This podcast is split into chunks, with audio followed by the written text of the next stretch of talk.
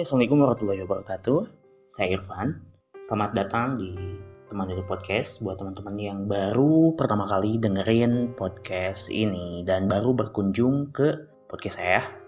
Hmm, dan makasih untuk teman-teman yang senantiasa setia dengerin podcast ini meskipun dari segi kualitas podcastnya mungkin masih banyak kurang-kurangnya juga dari kualitas informasi yang di posting yang diupload di sini tuh masih jauh dari yang teman-teman ekspektasikan sebelumnya.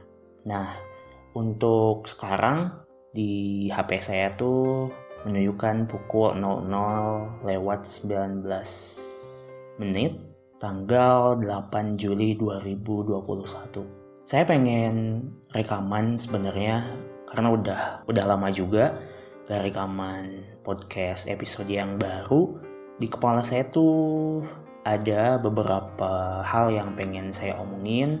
Tidak dibahas secara ilmiah ataupun kredibel dan lain sebagainya. Hanya lebih ke curhat mungkin. Yang pertama saya tuh kepikiran untuk ngomongin tentang um, kecenderungan temen berkurang di usia-usia 25 ke atas gitu. Saya merasakan hal ini udah sejak lama, tapi niatnya sih pengen riset dulu dari berbagai jurnal ilmiah. Cara ilmiahnya kenapa sih bisa kayak gitu? Kemudian juga pengen interview juga ke beberapa teman apakah mereka merasakan kecenderungan yang sama dengan apa yang saya rasain gitu dan ngerasa tentang tema ini tuh masih kurang banget atau lebih tepatnya saya emang gak terlalu serius untuk mempersiapkan risetnya, riset kecil-kecilan lah biar episode podcastnya tuh lebih menarik dan juga informatif. Saya tuh suka banget sama podcast um, Tirto tuh, yang mana episodenya tuh durasinya gak terlalu panjang tapi sangat informatif, menyajikan informasi-informasi dari beberapa sumber yang kredibel. Nah saya tuh terinspirasi terinspirasi banget sama Tirto untuk bikin yang kayak gitu. Tapi emang butuh effort yang lebih gitu sih. Nah entah juga sih tema yang ini bakal saya bahas kapan gitu. Yang lagi mengganggu saya akhir-akhir ini tuh masih belum beranjak dari penelitian tugas akhir saya tesis uh, yang mana mungkin udah cukup sering saya ceritain di episode-episode sebelumnya. Saya juga agak malu untuk cerita ini karena tesis yang harusnya udah beres sejak beberapa semester lalu ternyata masih sangat jauh saya kira dari kata beres. Dan problemnya ada di diri saya juga di diri saya sendiri sih sebenarnya yang paling dominan. Uh, kalau faktor di luar diri saya justru sangat mendorong untuk segera menuntaskan te uh, tesis ini. Dan saya sendiri juga ngerasa jujur ngerasa sangat tertekan saat mengerjakannya. Sebenarnya saya tuh ingin menghasilkan uh, tesis yang bagus tapi dalam proses ngerjainnya tuh ternyata nggak segampang apa yang ada di kepala saya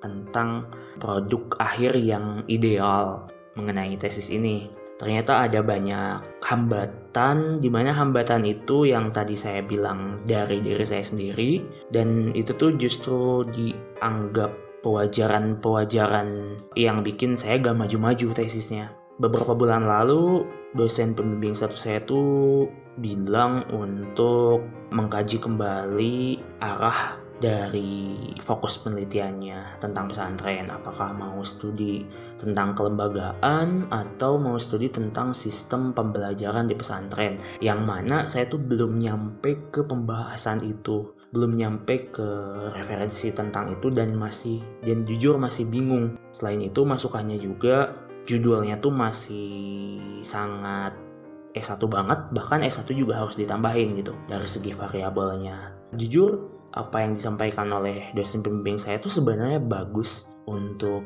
kualitas tesis saya tapi entah kenapa itu secara psikologis bikin saya ngedown dan lumayan ngebikin progres tesisnya tuh lambat banget gitu. Alih-alih harusnya saya segera penelitian ke lapangan di mana itu tuh di, emang disuruh sama dosen pembimbing kedua gitu. Beliau memandang bahwa penelitian kualitatif mungkin belum sempurna banget dari bab 1 sampai bab 3-nya dan nanti di lapangan akan ada kemungkinan-kemungkinan banyak perubahan-perubahan yang terjadi lah gitu. Nah sementara pembimbing satu saya itu kan profesor ya, jadi beliau punya anggapan yang lain.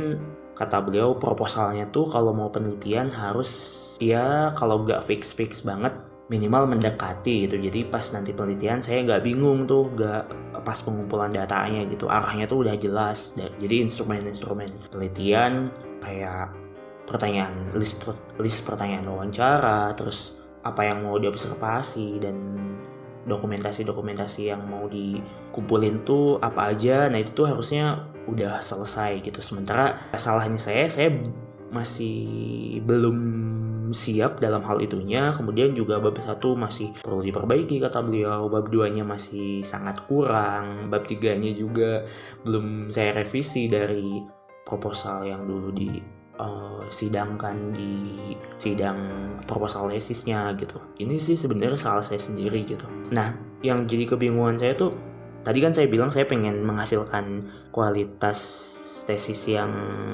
bagus gitu. Saya tuh ini sebelum rekaman ini tuh nulis dulu di jurnal harian gitu bahwa saya tuh minimal pengen bikin tesis yang lebih dari skripsi yang saya bikin dulu di mana saya tuh kecewa sih sama hasil kerja saya yang sangat payah. Saya membutuhkan waktu yang lama, jauh lebih lama dari waktu yang teman-teman saya secara umum butuhkan untuk menyelesaikan skripsinya, tapi ternyata uh, itu tuh nggak berkontribusi terhadap kualitasnya gitu.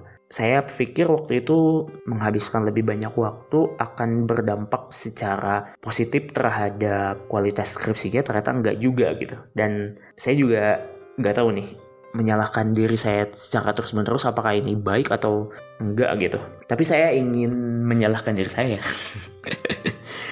Nah saya tuh gak mau sebenarnya mengulangi apa yang saya lakukan. Berupa kesalahan ketika saya bikin skripsi dulu di tesis yang sedang saya garap sekarang. Tapi ternyata saya terjebak lagi dalam dalam satu kondisi mengangankan idealitas karya di benak saya, tapi ternyata saya terbentur juga dalam kemampuan gitu. Misalnya selain rasa percaya diri saya yang terkikis karena membandingkan dengan banyak karya, baik itu dari skripsi, tesis maupun disertasi, yang mana mungkin disertasi harusnya saya nggak terlalu memikirkan membandingkan dengan disertasi meskipun kalau merujuk pada disertasi yang lebih bagus gitu. Tapi kalau misalnya itu justru menghambat, harusnya saya stop untuk overthinking gitu karena membandingkan dengan disertasi yang mana itu juga bukan sebuah kemestian gitu. Meskipun saya terinspirasi dari salah satu dosen saya gitu bahwa beliau pas dulu ngerjain tesisnya tuh rujukannya ya disertasi, disertasi. Nah saya juga jadi pengen kayak gitu juga gitu. Tapi mengacu kepada kemampuan saya yang sangat payah ini ya bandingin sama tesis lagi aja lah gitu yang apple to apple untuk dibandingkan gitu. Tapi ternyata menemukan tesis-tesis yang bagus itu bikin sama bikin ngedown gitu. Bahkan saya entah udah nyeritainnya atau belum di episode sebelumnya saya tuh punya satu referensi skripsi yang menarik. Saya kenal sama yang punya skripsinya dan beruntungnya beberapa waktu lalu sebelum kebijakan perpus kampus saya berubah gitu. Kalau sekarang untuk akses tugas-tugas air tuh kita kayak nginstal VPN gitu jadi pakai jaringan kampus terus bisa baca full text tapi hanya di webnya aja meskipun bisa di save juga sih dalam bentuk PDF gitu. Nah kalau semester lalu itu tuh ada kebijakan untuk kita tuh bisa ngajuin uh, skripsi, tesis atau disertasi secara full sebanyak 4 judul dalam satu bulan. Dan saya beruntung sempat mengoleksi beberapa skripsi, tesis, skripsi sama tesis doang sih disertasi. Soalnya belum nemu yang eh, kira-kira pengen saya koleksi gitu. Nah, beberapa waktu lalu saya ngoleksi nggak tahu ya berapa gitu. Pokoknya mah saya pakai akun saya empat jatahnya tuh empat judul per bulan. Dan saya juga sempat minjem akun adik saya gitu. Pokoknya lumayan banyak lah. Dari mulai dosen saya terus beberapa kenalan. Dan yang saya tahu saya tuh ngefans sama yang bersangkutan meskipun nggak terlalu deket. Nah saya ajuin tuh uh, untuk akses bab 2, bab 4 sama lampirannya. Nah, salah satu skripsi yang saya maksud itu menurut saya bagus banget gitu. Jadi kuantitas halaman yang dihasilkan dengan kualitasnya tuh sangat sangat sesuai gitu. Jadi gak, gak cuman halamannya yang banyak banget tapi emang kualitasnya juga bagus gitu dia mampu menangkap ide-ide dari referensi yang dia baca kemudian membahasakannya dengan bahasa dia sendiri gitu yang emang dia sendiri penulis yang karyanya sangat bagus gitu. Jadi pas nulis skripsi mungkin gak terlalu kesulitan gitu. Nah kemudian selain itu juga di bab satunya dia tuh menurunkan rumusan masalahnya dari teori yang dia coba pakai mengenai salah satu fokusnya atau variabelnya gitu di mana saya tuh kesulitan untuk melakukan itu. Lalu di bab 2 nya juga saya lihat sekilas teori-teorinya tuh emang penting untuk dia cantumkan di landasan teori di bab 2 gitu. Sementara yang saya lihat di karya-karya tugas akhir yang lain tuh ya bab 2 bab 2 bab 4 bab 4 sementara harusnya kan secara ideal bab 2 itu adalah adalah pisau bedah yang nanti akan dipakai di bab 4 untuk menganalisis temuannya gitu. Dah pas saya lihat di bagian temuan di bagian temuan dan pembahasannya di bab 4 juga dia sangat bagus gitu. Seingat saya ada 260-an halaman di bab 4-nya, kemudian bab 3-nya juga sangat menarik gitu, sangat saya tuh ingin banget kayak gitu. Ada 35 halaman di mana penjabaran dan dialog-dialog antara apa yang dia tuliskan dengan teori-teori yang dia kutip itu sangat sangat bikin saya uh, iri gitu. Tapi iri dalam hal positif. Kenapa dia bisa melakukan itu pas waktu dia S1 gitu? Di mana dia adik tingkat saya satu tingkat tapi di jurusan yang lain tapi satu fakultas gitu sama saya. Kemudian di bagian list pertanyaan wawancaranya juga nggak sembarangan tapi diturunkan juga dari kata kunci-kata kunci yang ingin digali pada wawancara mendalam gitu. Nah saya juga mungkin nanti pas pas mau bikin list wawancara akan banyak belajar dari dia gitu merujuk sama dia sama sama skripsinya meskipun saya ininya tesis gitu tapi gak aja salahnya kan merujuk ke skripsi juga karena menurut saya kualitas skripsinya tuh udah udah setara banget sama tesis dan mungkin sama disertasi juga beberapa disertasi ya mirip-mirip sama skripsi dia gitu secara kualitas ya. Bahkan skripsinya dia lebih bagus dari disertasi yang ada di internet itu nah itu tuh bikin saya tertekan ya membanding-bandingkan hasil kerja saya yang masih ya berapa persen lah gitu masih di bawah 50% di bawah 30% juga gitu. Tapi di sisi lain ya saya juga berpacu dengan waktu nih. Kenapa? Karena udah semesternya tuh udah molor banget dari semester idealnya ada tuntutan dari orang tua, ada tuntutan dari ketua prodi di mana kalau saya lulus lama itu tuh berkontribusi terhadap buruknya akreditasi prodi gitu. Ya saya mungkin bisa egois untuk gak peduli sama itu tapi di sisi lain juga saya menzolimi prodi juga gitu. Di mana kalau misalnya akreditasinya menurun dari yang sekarang sekarang udah A alhamdulillah. Itu tuh kasihan gitu prodi udah mengupayakan untuk untuk akreditasinya dapat A. Sementara saya justru nggak nggak mendukung untuk akreditasinya tuh jadi terus bagus. Dan uh, akreditasi mau gak mau juga jadi semacam magnet bagi mahasiswa lain untuk mendaftar di prodi saya sekarang gitu. Itu sih onak-onak saya sekarang tuh mungkin ini terkesan cupu atau gimana ya curhat tentang tesis tapi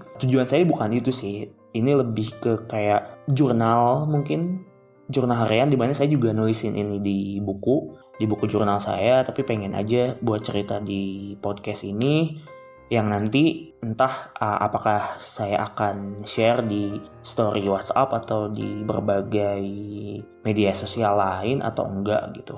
Mungkin kalaupun iya, yang paling mungkin adalah di Tumblr karena di Tumblr lebih banyak follower yang bukan kenalan saya ketimbang di media sosial media sosial lain gitu. Saya juga gak mau apa yang saya sampaikan di sini tuh justru membuat teman-teman yang sedang ada di fase yang sama kayak saya ngerjain tugas akhir baik itu skripsi, tesis atau disertasi justru malah teracuni dengan vibes negatif dari saya gitu. Justru saya ingin memotivasi teman-teman yang lain untuk bikin karya yang bagus gitu justru.